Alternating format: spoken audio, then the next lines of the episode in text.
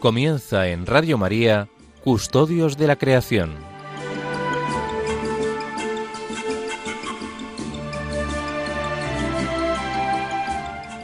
Un programa dirigido por Esther Lence.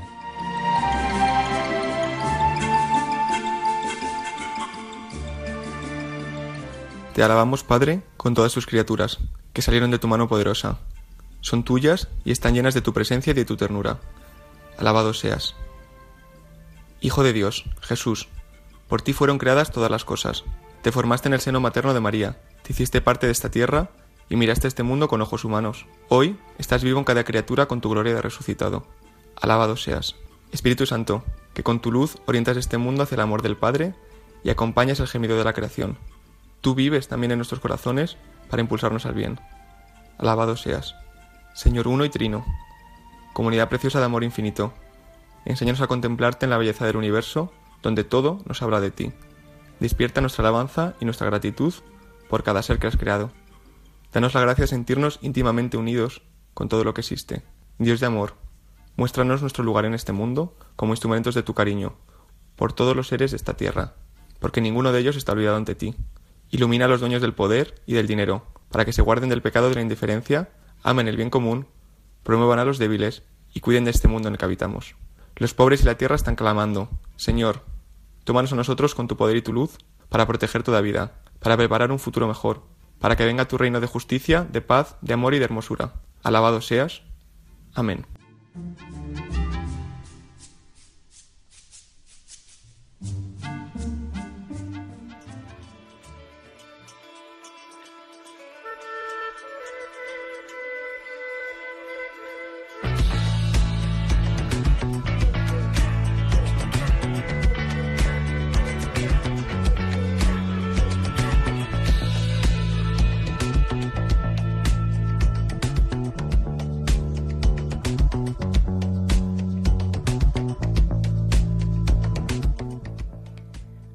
Buenas tardes a todos, son las 5, las 4 en Canarias. Soy Esther Lence y están escuchando Custodios de la Creación. Bueno, ya ha comenzado el verano y con ello las vacaciones de varios de nuestros colaboradores, así que hoy me voy a presentar a todos. No sé si les habíamos contado que madrileños en nuestro equipo más bien hay ninguno. Eh, habrán notado, por supuesto, que el padre Xavi es mexicano. Bea es gallega, Clara de Valencia y yo de Málaga. ¿Y por qué les cuento esto? Porque ya tenemos aparte de nuestro equipo en casa por lo que nos estarán acompañando, pero más adelante, ¿no? Dentro de un ratito. Al que sí tengo que darle la bienvenida es al padre Xavier Gutiérrez. Buenas tardes. Muy buenas tardes, Esther. Bueno, pues encantados de estar aquí una tarde más con nuestros oyentes, como decía, en pleno verano. Damos inicio a nuestro séptimo programa, a la séptima vez que este equipo está participando en Custodios de la Creación. Por recordarles a aquellos que ya nos han escuchado alguna vez y también contarles a quienes se incorporan hoy, nuestro equipo lleva toda la temporada desglosando la encíclica Laudato Si del Papa Francisco, cuyo tema es el cuidado de la casa común. Para hacerlo en todos los programas seguimos la misma estructura. En primer lugar, expondré aquello que el Papa recoge sobre el tema concreto del programa, eh, de este programa, ¿no? en esta encíclica. Después, siendo la universidad una pata característica de nuestro equipo, trataremos el tema con un experto. Seguiremos después con el otro pilar de este equipo, que es la juventud, y contaremos la experiencia o la iniciativa de algún joven en relación con el tema abordado. Y finalmente haremos una reflexión final para darle algo de profundidad a la cuestión tratada en el programa. Con esa estructura vamos a hablar hoy sobre la siguiente cuestión, la migración climática, sobre los migrantes climáticos. Quería compartirles un primer dato simplemente, que es que la Unión Europea cifra en unas 258 millones de personas a los migrantes climáticos. Como decíamos en, la oración del inicio, ¿no? A los pobres, los pobres y la tierra están clamando. Eso decía, decía nuestro compañero que lo cuenta esta oración y de eso precisamente veníamos a hablar hoy. Repasaremos primero qué abordaje hace el Papa sobre este tema en la encíclica. Después, para entenderlo con profundidad, Bea nos va a hablar, eh, nos va a dar una explicación académica más, sí, más, digamos, eh, de experta, ¿no? De este reto, hablando sobre causas, eh, efectos y también sobre las consecuencias. Posteriormente, Clara, eh, hablaremos con ella porque ella ha estado, ha estado hablando con una estudiante universitaria que ha querido abordar esta cuestión como uno de sus trabajos académicos, ¿no? los conflictos climáticos y a raíz de, de ello, como uno de los efectos, las migraciones climáticas. A continuación, como en cada programa, claro, Antonio Garrido, coordinador para España del movimiento Laudato Si, nos contará los próximos eventos. Y finalmente, como decía el padre Xavi, hará su reflexión tratando esta problemática desde el sentirse extranjero y desde la acogida. Comenzamos ya, pero antes recordarles que están escuchando Custodios de la Creación en Radio María con Esther Lence, Beatriz Rodríguez, Clara Moyá y el padre Xavier Gutiérrez. Empezamos. Laudato Si, una llamada para todos.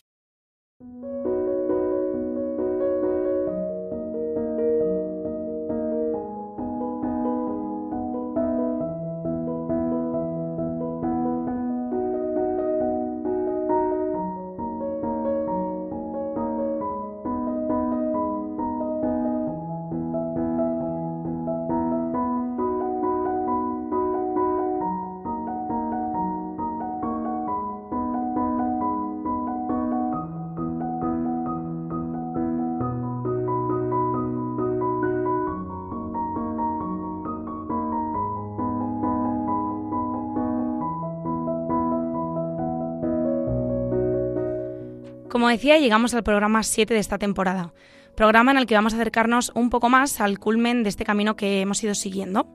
Hoy vamos a hablar de los refugiados climáticos. ¿Por qué este tema? Queremos traer a Custodios de la Creación un reto político concreto con relación al cambio climático que está a la orden del día. Recordamos que en el último programa estuvimos hablando de política, del bien común, y anteriormente sobre economía. Veníamos tratando antes aún temas como tecnología sostenible y también la educación, cuestiones que presentábamos como necesarias para salir de la política de la cultura del descarte. Específicamente, este tema nacía a raíz de otro muy concreto, que fue la primera problemática que nuestro equipo abordó en Custodios de la Creación, que era la cuestión del agua. Realmente resulta curioso hablar hoy, creo, prácticamente en nuestro último programa, de lo que es el refugiado climático, porque es como si de alguna manera volviéramos al inicio, ya que la escasez o contaminación del agua es precisamente una de las principales causas de la migración climática. ¿Qué temas se te ocurren que pueden ser otras causas ¿no? de esta migración climática, padre?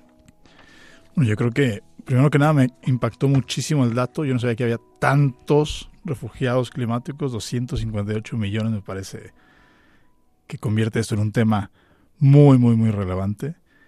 Y sé que quizás no sea tanto el caso de Europa, pero al menos en otros lugares el tema del cambio climático, el consumo, el consumirse de los refugios naturales, de las selvas, de la sierra, la deforestación, todo eso también afecta mucho a las comunidades locales. Entonces aquí ahí también puede haber un, un cierto sector de la población que esté huyendo o tenga que huir de sus hogares. Pues sí, de hecho por ahí también va un poco, como he comentado un poco al principio rápidamente, eh, sobre los pobres es sobre es, es uno de los grandes protagonistas de este programa, justo por lo que está diciendo. Y, también es, verdad que el, dato impacta muchísimo y de hecho es una cuestión que he insistido especialmente en traer a, Radio María porque me estoy adelantando, pero bueno, rápidamente creo que es un tema que se está haciendo, al que se está haciendo poco caso en la política internacional y que verdaderamente es un tema muy grande eh, que se va a ver como las consecuencias a futuro, pero se va a ver unas consecuencias impresionantes, ¿no? Y ahora ya nos estamos quejando por refugiados, pues en fin. Bueno, lo iremos viendo. La cuestión es que el reto de la migración climática es un tema abordado por el Papa en la encíclica con relación a la política, como decía. Entendemos la política concretamente como aquella parte de la moral que está a cargo del bien común. De esto ya hablamos. Como tal, digamos que todos hacemos política, todos participamos de la salvaguarda del bien común. El Papa deja clara en su encíclica su percepción del clima precisamente como un bien común. El llamado que hace el Papa en la encíclica va destinado a todos, por tanto de cara a revertir todo lo posible los efectos del cambio climático. Cambios como son el, crecimiento del nivel del mar, el aumento de eventos meteorológicos extremos, sequías, aguas torrenciales, también, como comentabas, padre, la cuestión de la destrucción de, de, recursos naturales no importantísimos para algunas comunidades. Una clase de sucesos que van afectando la vida del hombre en la Tierra porque ponen en peligro sus medios de subsistencia. Señala el Papa el problema del ciclo del carbono, por ejemplo, que afecta a la disponibilidad de recursos imprescindibles, como por ejemplo el agua potable, la energía, la producción agrícola, la biodiversidad. De ahí nace el problema de los refugiados climáticos. Como ya hemos ido señalando a lo largo de la temporada, una de las grandes preocupaciones del Papa está puesta sobre los más vulnerables. Las poblaciones, las poblaciones más pobres, situadas en países en vías de desarrollo normalmente, van a ser las más perjudicadas ante estos cambios. En estos países, destacando el caso de África, las extremas condiciones climáticas siempre han afectado a los modos de subsistencia locales. Esto no es nada nuevo. Pero la desventaja ante el, buen vivir de estos habitantes, de, de aquellos, por ejemplo, en África, ¿no? siempre ha sido muy evidente, debido, entre otros motivos, a las condiciones del entorno. Todos sabemos lo que es la situación árida que vive ese continente. En estos países corto, viven como corto horizonte temporal, ¿no? Viven como en un día a día continuo en el cual tienen que, sobrevivir. Entienden la, la supervivencia como, como algo que ganar cada día por lo que las economías de subsistencia son una realidad completamente presente, siendo así diferentes efectos propios del cambio climático los que derivarán en estos países en una escasez de recursos básicos que llevan a personas a querer marchar de allí, porque no pueden sobrevivir. Pueden ser a raíz de la escasez de medios de vida o también a raíz de los conflictos que precisamente esa escasez de recursos provoca.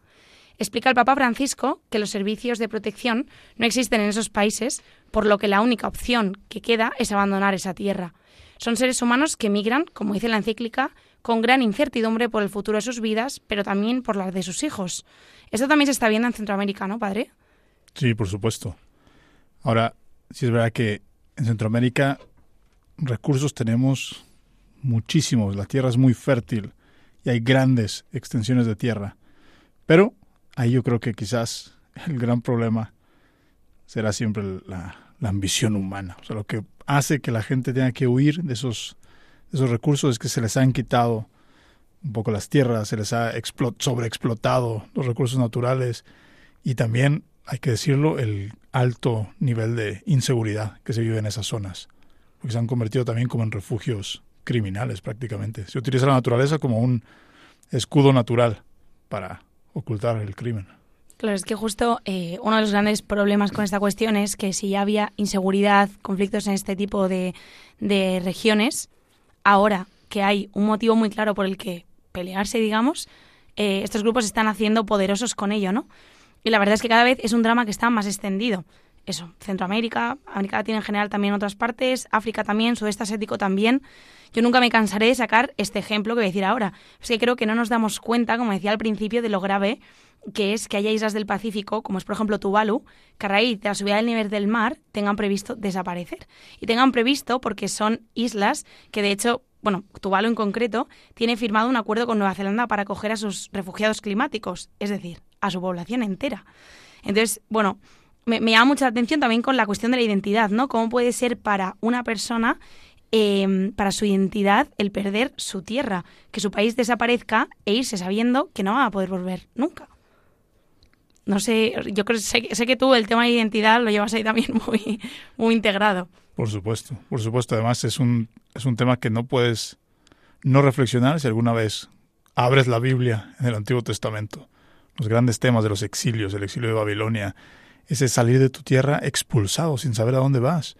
Y lo que vivieron después los judíos eh, con la destrucción del templo de Jerusalén, la diáspora que llamamos. O sea, fenómenos migratorios que ha habido durante toda la historia, pero que te revelan cómo el corazón, el corazón humano anhela un hogar, algo que pueda llamar su tierra. Pues completamente y, además teniendo en cuenta, pues eso, como decía, que en este caso es que no, no va a haber opción de volver, ¿no? Una situación, como decía, realmente dramática que yo creo que es de las que más, de hecho, sobre todo por la multiplicidad de factores. Realmente este efecto del cambio climático lleva a que ya las generaciones futuras estén viendo perjudicadas de alguna forma, porque, bueno, estoy pensando en los niños, ¿no? Que están teniendo que huir de sus hogares. Pero me da la impresión de que su posición en la agenda política, como decía, está siendo muy escasa, prácticamente inexistente. El Papa lo critica de forma clara en la encíclica. Creo que concretamente la falta de reconocimiento a estas personas en las convenciones internacionales como refugiados. Cargan con su vida sin ninguna protección normativa. Dice el Santo Padre textualmente que la falta de reacciones ante estos dramas de nuestros hermanos y hermanas es un signo de la pérdida de aquel sentido de responsabilidad por nuestros semejantes sobre el cual se funda toda sociedad civil. Junto a ello dirá, la misma lógica que dificulta tomar decisiones drásticas para invertir la tendencia al calentamiento global es la que no permite cumplir con el objetivo de erradicar la pobreza. Lo cierto es que estos efectos sobre este tipo de países no van a cesar por ahora. Los efectos del cambio climático no tienen posibilidad de revertirse de manera con tanta premura, ¿no? Con tanta tan pronto. Eso está claro, pero sin embargo, eh, viviendo en crisis de migraciones ya actualmente, los dirigentes políticos no están abordando esta cuestión con la importancia que yo creo que merece. El Papa hace una llamada clara a que la política internacional aborde los problemas desde una perspectiva global y no desde los intereses de ciertos países, situación en la cual los, los migrantes climáticos serían los primeros perjudicados. Esta no es una cuestión protagonizada por países aislados, sino por pueblos en continua relación. Como veíamos en el, anterior programa, el Santo Padre apuesta por la creatividad y la búsqueda de soluciones políticas ante el cambio climático. Así su propuesta es clara una respuesta efectiva que integre la reducción de la contaminación con el desarrollo de países en vías de desarrollo, una respuesta conjunta y creativa.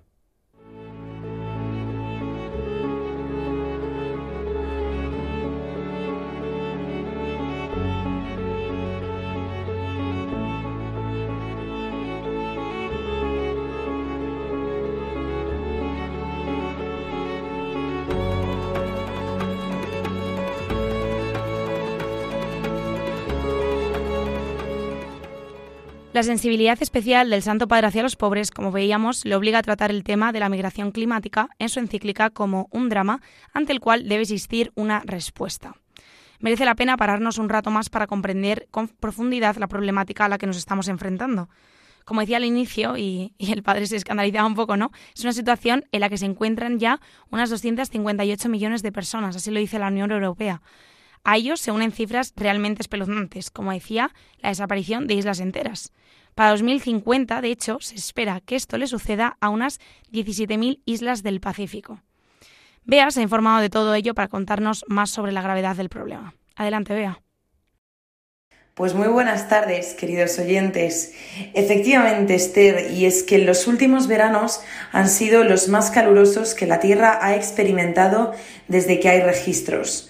Al mismo tiempo, los desastres naturales provocados o empeorados por el cambio climático aumentan a cifras récord y con ellos el número de personas que abandonan su hogar a la fuerza, porque alguno de ellos les ha dejado sin medios de vida. El ciclón Fani en Bangladesh, la prolongada ausencia de precipitaciones en el Cuerno de África, los huracanes en México, las mayores catástrofes naturales del 2019 dejaron la cifra más alta jamás registrada de desplazamientos, casi 20 millones de personas y 7 millones en los primeros seis meses del 2019. Pero estos son solo estimaciones. Además, existe el gran riesgo de que todavía no hay un consenso internacional para determinar de cuántas personas afectadas hablamos, dónde están y sobre todo cómo se les va a proteger. Em, Sergio Deloto, en El País, experto en organización ecológica y desarrollo, explicaba que el cambio climático es el último eslabón de una relación equivocada del hombre con la naturaleza.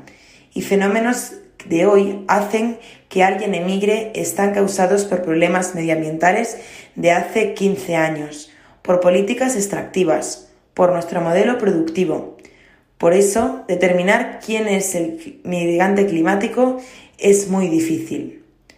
¿Cómo podemos definir a los refugiados medioambientales?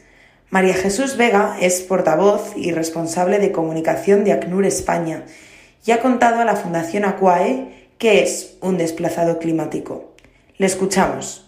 Es una persona que se encuentra fuera de su, de su hogar, de la zona en la que habitualmente vive, y que se ha tenido que marchar de la región por razones de, cambio climático, por razones de desastres naturales y puede encontrarse bien dentro de su propio país o puede haber cruzado las fronteras de su país. En ocasiones la zona eh, que nos asignan los gobiernos, por ejemplo, para poder ubicar un campo de refugiados está en regiones donde no hay agua, eh, en regiones inundables. Todo esto termina afectando a la población refugiada que eh, es objeto de múltiples desplazamientos, no solo por persecución o por guerras y conflicto, sino también por eh, factores medioambientales. Sin embargo, en muchas ocasiones es imposible determinar dónde está la frontera entre el que migra tras resultar directamente afectado por un desastre y el que se marcha por razones económicas cuando éstas vienen del cambio climático. Ocurre, por ejemplo, en el corredor seco de Guatemala, donde años de sequías prolongadas han destruido los cultivos. Un campesino dirá que se va a la ciudad porque cada vez cosecha menos y es más pobre, pero la razón subyacente sigue siendo medioambiental. María Jesús Vega incide en esto, apelando a la necesidad de actuación de todos nosotros. Le escuchamos. El cambio climático es eh, el reto por excelencia de, nuestros tiempos. Es eh, un factor que lo que hace es incrementar o exacerbar otras tendencias que hay a nivel mundial, desde eh, pues la migración hacia las ciudades, la urbanización, la inseguridad alimentaria, la inseguridad energética, el acceso al agua. Estamos viendo en este momento que desde los años 70 se ha duplicado la probabilidad de desplazamiento por causas eh, climáticas y que cada año pues hay en torno a 20 millones de personas que se tienen, que se ven obligadas a, a desplazarse por estas razones.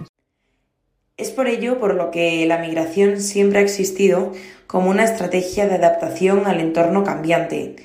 El número de personas obligadas a migrar debido al cambio climático lleva aumentando drásticamente desde los años 1990.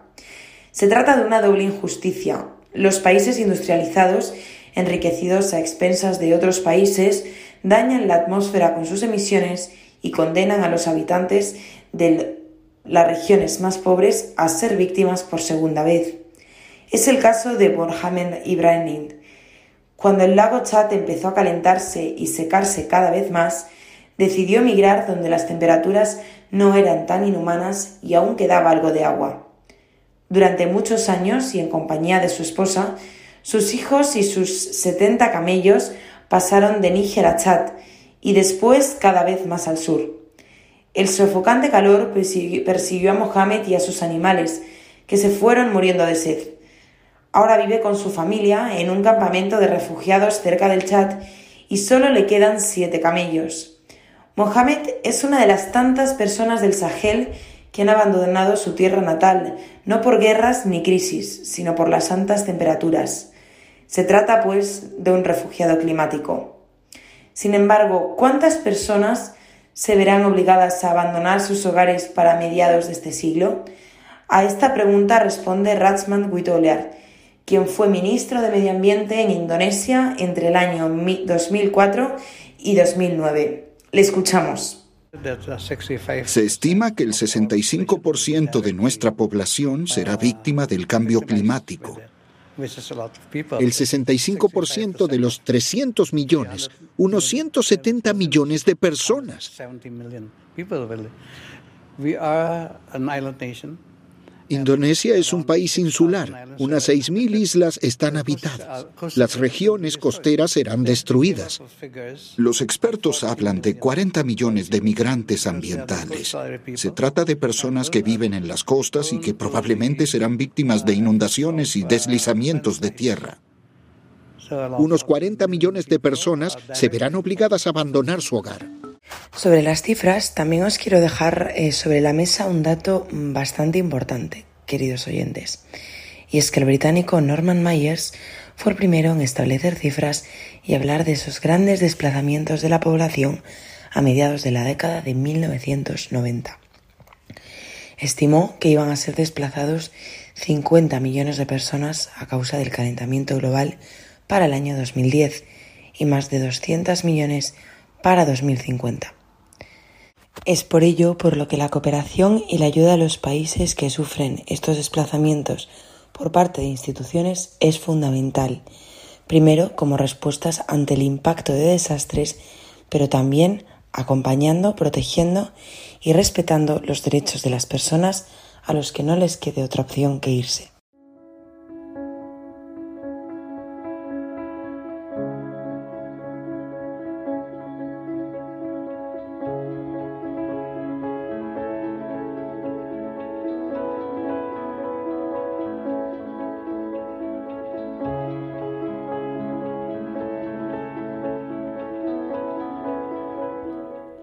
Teniendo algo más clara la gravedad del problema al que nos enfrentamos, el que tratamos en este programa, Clara nos viene a traer un poco de luz.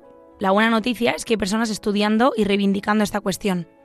Es el caso de la estudiante universitaria con la que ella ha hablado, que ha dedicado su trabajo de fin de grado a abordar el conflicto climático en una de las regiones más afectadas por ello. La migración climática como consecuencia ¿no? de ese conflicto. ¿Qué te ha contado, Clara?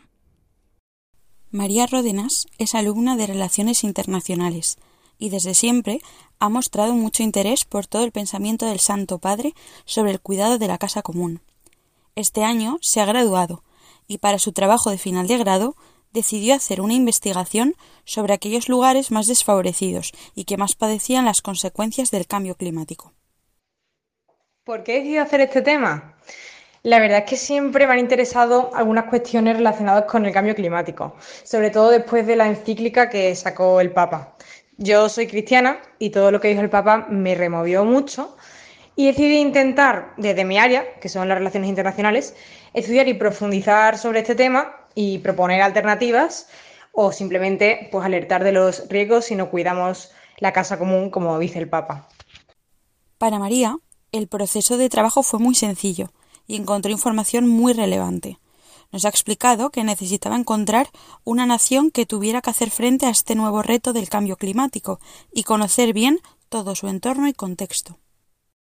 Me centré sobre todo en Myanmar, que es una nación de Birmania que ha padecido mucho debido al cambio climático. Me di cuenta que desde el año 2000 había sufrido mucho en este sentido y que eran los ciudadanos los que estaban pagando las consecuencias. Entonces, lo que hice en mi trabajo fue analizar el país, su cultura, su contexto político, sus políticas y ver si tenía las leyes o propuestas suficientes como para hacer frente a este nuevo reto del cambio climático. Y si te digo la verdad, no tenía mucha esperanza en los resultados y no sabía muy bien con qué me iba a encontrar. Pero mis profesores, la verdad, que es que me ayudaron mucho en todo el proceso. Después de meses de trabajo e investigación, María terminó su proyecto y obtuvo resultados muy interesantes. Pues los resultados fueron bastante positivos. Cuando estudié y profundicé sobre Myanmar, vi que su plan de acción climático era muy favorable y que había ayudado a reducir todos los riesgos que podía sufrir la nación. Entonces, a través de unos parámetros que elegí para medir los resultados de este plan, los resultados confirmaban que efectivamente era una gran propuesta para ellos. El tribunal, la verdad, que fue muy amable y me agradeció muchas veces el hecho de que hubiera presentado un TFG de este tema. A mí personalmente me ha ayudado mucho a ver que hay países que ya llevan mucho tiempo enfrentándose a estos retos y que aún está a tiempo de resolver grandes problemas. Ah, y también es un gran ejemplo para otros países que a lo mejor están pues, más rezagados en, en estos ámbitos.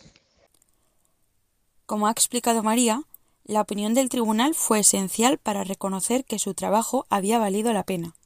También nos ha contado que para ella es muy necesario que los jóvenes, cada uno desde su realidad concreta, se pongan en camino para anunciar las palabras del Santo Padre, que al final son las palabras de un padre que quiere lo mejor para sus hijos. Creo que es muy importante que nuestra realidad, por pequeña o sencilla que sea, tenemos que enfrentarnos a estos temas. Decir, bueno, esto es lo que me toca vivir y desde aquí voy a intentar aportar mi granito de arena. El Papa Francisco a mí me ha ayudado mucho porque anima siempre a los jóvenes en general a moverse y a ver que somos el presente de la Iglesia, no el futuro. Creo que es necesario aportar desde nuestra misión porque nunca sabemos cómo va a ayudar a otros ni de qué forma. Igual no somos conscientes, pero podemos ser luz en temas lugares que nunca podríamos imaginar. Por eso creo que tenemos que ser valientes y anunciar la verdad y las palabras del Papa allá donde vayamos. La historia de María Ródenas, ahora ya graduada en Relaciones Internacionales, podría ser la historia de cualquier joven universitario. Al igual que María, todos los jóvenes están llamados a responder a través de la vida ordinaria y el trabajo concreto a los retos que se nos presentan desde la mirada de la fe.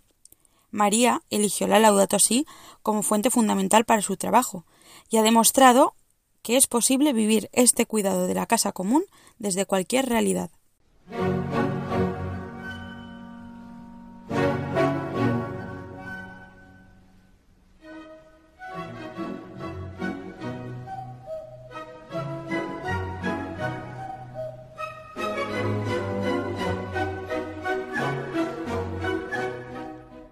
Hoy estamos hablando sobre el reto de la migración climática en Custodios de la Creación, un programa de Radio María, y lo estamos haciendo con Beatriz Rodríguez, Clara Moyá y el padre Xavier Gutiérrez.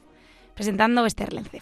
Como todas las semanas, también se une a nuestro equipo Antonio Garrido, coordinador en España del movimiento Laudato Si. Antonio nos va a contar algunos de los eventos sobre el cuidado de la casa común que van a tener lugar en verano. Adelante. Buenas tardes, Esther. Una alegría poder saludar a todo el equipo y a todos los oyentes una semana más para traeros algunas novedades sobre la Laudato Si y la ecología integral, actividades en las que podremos participar. Estamos inmersos en pleno verano, pero aún así tenemos alguna que otra novedad antes de irnos unas semanas de vacaciones. En primer lugar, desde profesionales cristianos, nos hacen una propuesta muy interesante y original. En colaboración con las obras misionales pontificias y el Vicariato Apostólico de Aguarico, en Ecuador, nos presentan la decimosexta caminata por Alejandro e Inés, dos misioneros que murieron en la defensa de los pueblos de la Amazonía. Este año se desarrollará desde hoy sábado 9 de julio hasta el próximo día 21. Desde el año 2007, cada año ha tenido lugar esta caminata misionera, una peregrinación de 365 kilómetros que recorre la distancia que separa Quito de la Catedral de Coca, donde reposan los restos de Monseñor Alejandro Lavaca y de la hermana Inés Arango. Se articula en dos etapas y se plantea como una peregrinación de conversión que ayude a cambiar la forma de vivir y renueve el compromiso de contagiarse de la alegría del Evangelio por la justicia, la paz y la vida. El lema que se propone es Caminamos juntos en comunión, participación y misión con Alejandro e Inés. Podremos realizarla, por supuesto, de forma online. Para ello, si estamos interesados en hacerlo, podemos conocer más acerca de esta historia en la página web de Obra Misionales Pontificia o la web alejandroeines.org. Por otro lado, la segunda propuesta que quiero presentar y que más de una vez hemos hablado en este espacio es la iniciativa El Camino del Anillo, una oportunidad para embarcarse en un viaje espiritual de 128 kilómetros en la Sierra Norte de Madrid, al más puro estilo hobbit, bajo la inspiración de la obra de Tolkien. El Camino del Anillo pretende aunar los valores ecológicos de contemplación y belleza con los grandes valores humanos, tales como la audacia, la esperanza, la solidaridad, la amistad o la misericordia, que tuvieron los distintos miembros de la Compañía del Anillo para derrotar el mal en la Tierra Media y que cada uno de nosotros necesitará para afrontar el camino de nuestra vida. Para todo aquel que quiera inscribirse hasta el próximo 24 de julio, se puede visitar la página web elcaminodelanillo.es, donde tendrá toda la información para empezar esta aventura.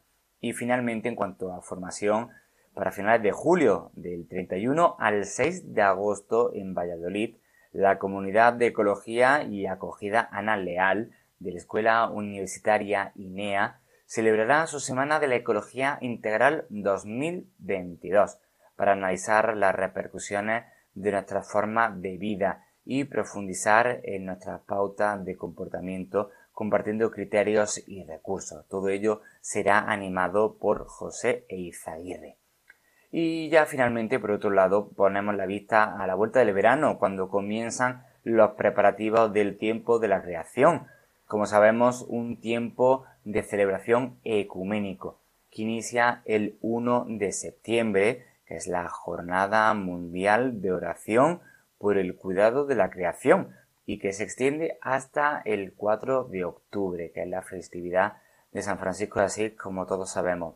La presentación se realizó el pasado jueves 23 con el lema Escuchar la voz de la creación, donde se mostró el logo de esta edición, la zarza ardiente, que nos recuerda a la frase del Éxodo, he oído su clamor, Conozco sus sufrimientos, ven ahora, te enviaré, estaré contigo.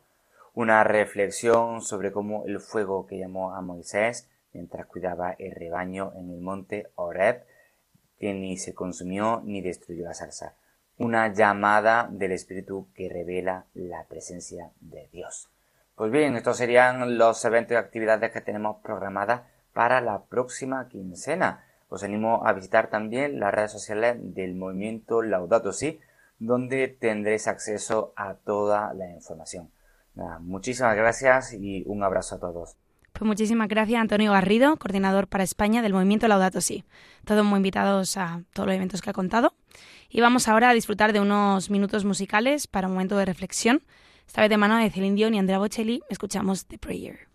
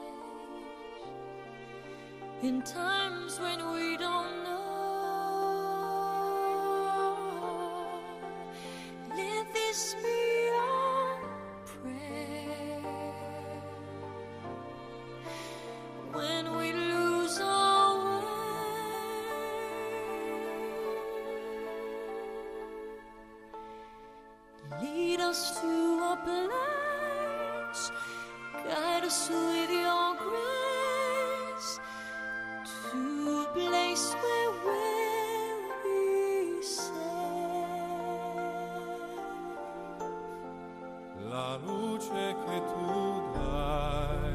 I pray we'll find your light. Nel cuore resterà. And hold it in our heart. A ricordarci che. When stars go out each night. L'eterna stella sei. Oh, oh, oh. Nella mia preghiera.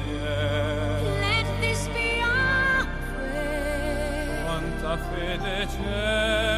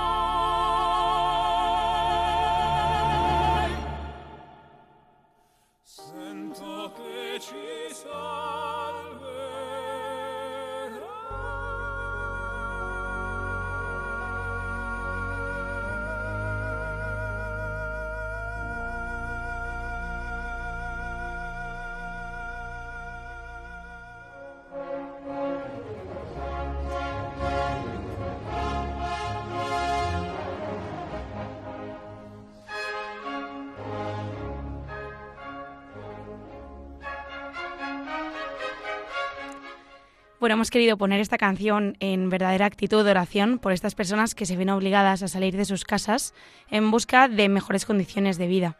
Una canción que muestra, que, es, que muestra confianza, ¿no? Es muestra de confianza ante la adversidad. Y el padre Xavi viene ahora para hablarnos algo más de ello, así como de la acogida, varias cuestiones en relación con esto. Todo tuyo. Muchas gracias, Esther. Sí, a ver, el tema de los refugiados es que es complejísimo. Hace tiempo, eh, cuando estaba estudiando en Roma, estuvimos en un programa que estuve cuatro años, que se llama Sindéresis, donde nos juntábamos con diversos especialistas, diversos universitarios, cada quien daba la perspectiva desde su, desde su carrera, y afrontábamos diversos temas. Y uno de ellos fue el tema de la migración. Todo un año estuvimos reflexionando sobre esto. Bueno, a mí se me cayeron las escamas de los ojos porque uno cree que es como fácil, ¿no? Tiene las cosas muy claras y sí, vamos a coger a todo mundo, no pasa nada, o no, hay que cerrar las fronteras, hay que salvar nuestra identidad, lo que sea, pero no, es complejísimo. Y cuando hablamos de migrante, cuando hablamos de refugiado, realmente no estamos diciendo prácticamente nada, porque son conceptos tan complejos, con tantas realidades dentro de ellas. O sea, migrante, ¿de qué tipo estamos hablando? Migrante económico, migrante refugiado, migrante refugiado por guerra, refugiado por cambio climático, refugiado por... Hay tantísimas cuestiones ahí metidas que realmente lo vuelve un tema complejo, pero también muy, muy actual.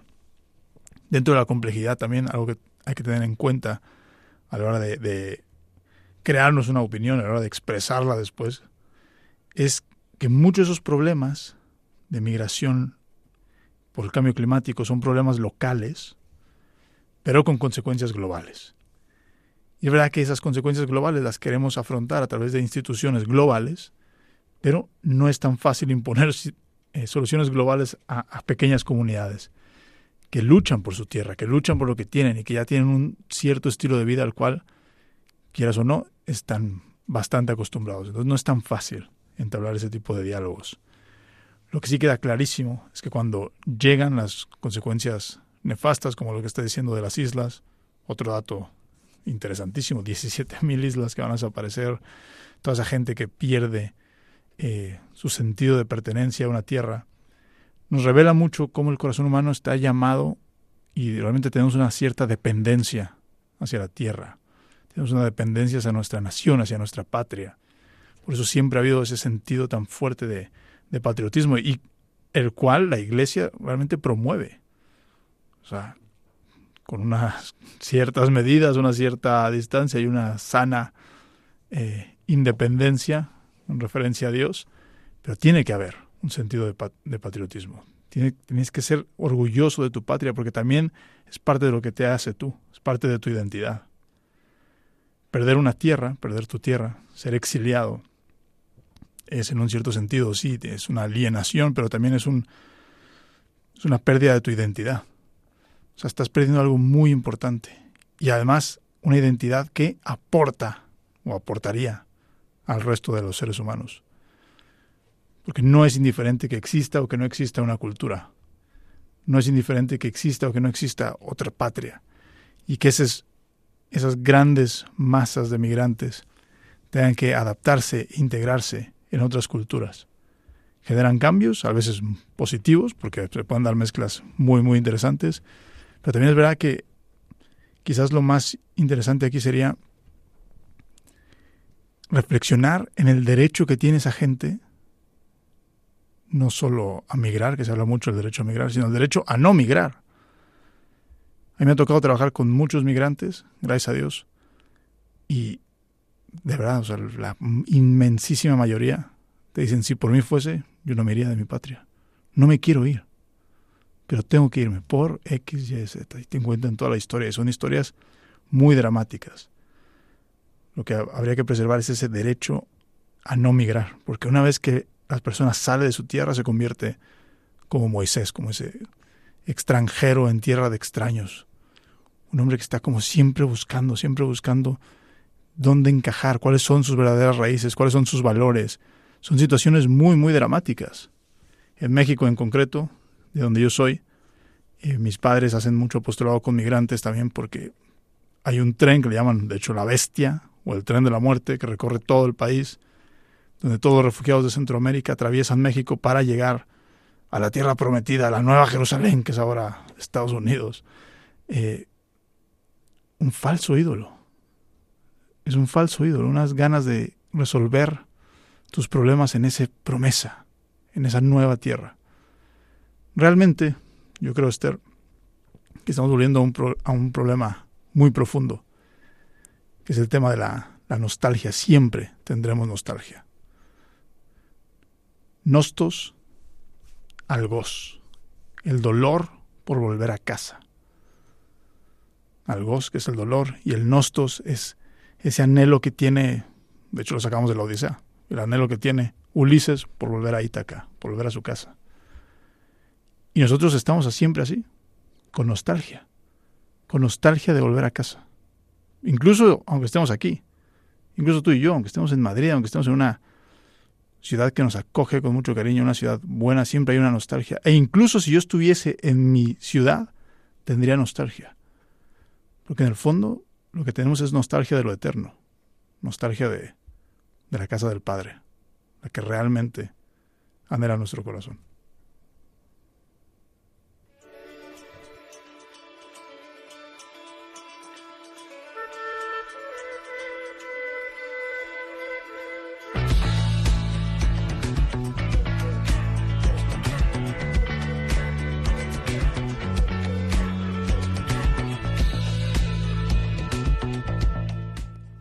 Bueno, pues con estas palabras terminamos el programa de hoy.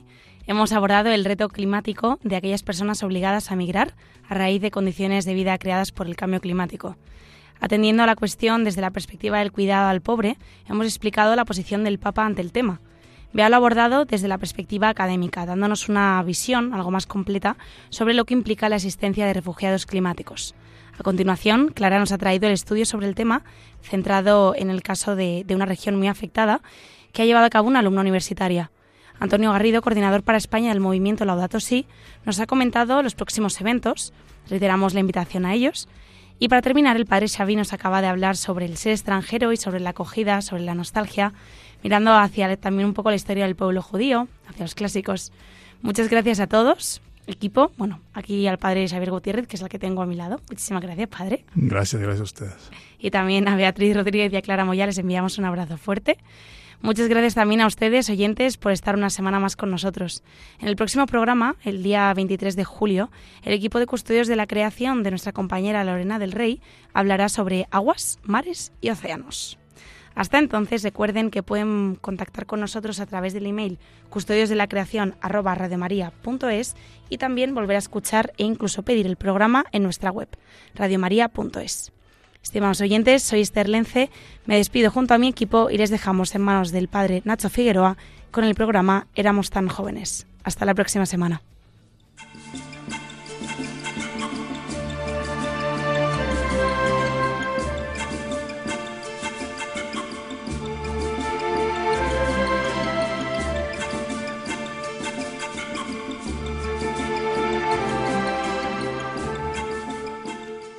Acaban de escuchar Custodios de la Creación, dirigido por Esther Lence.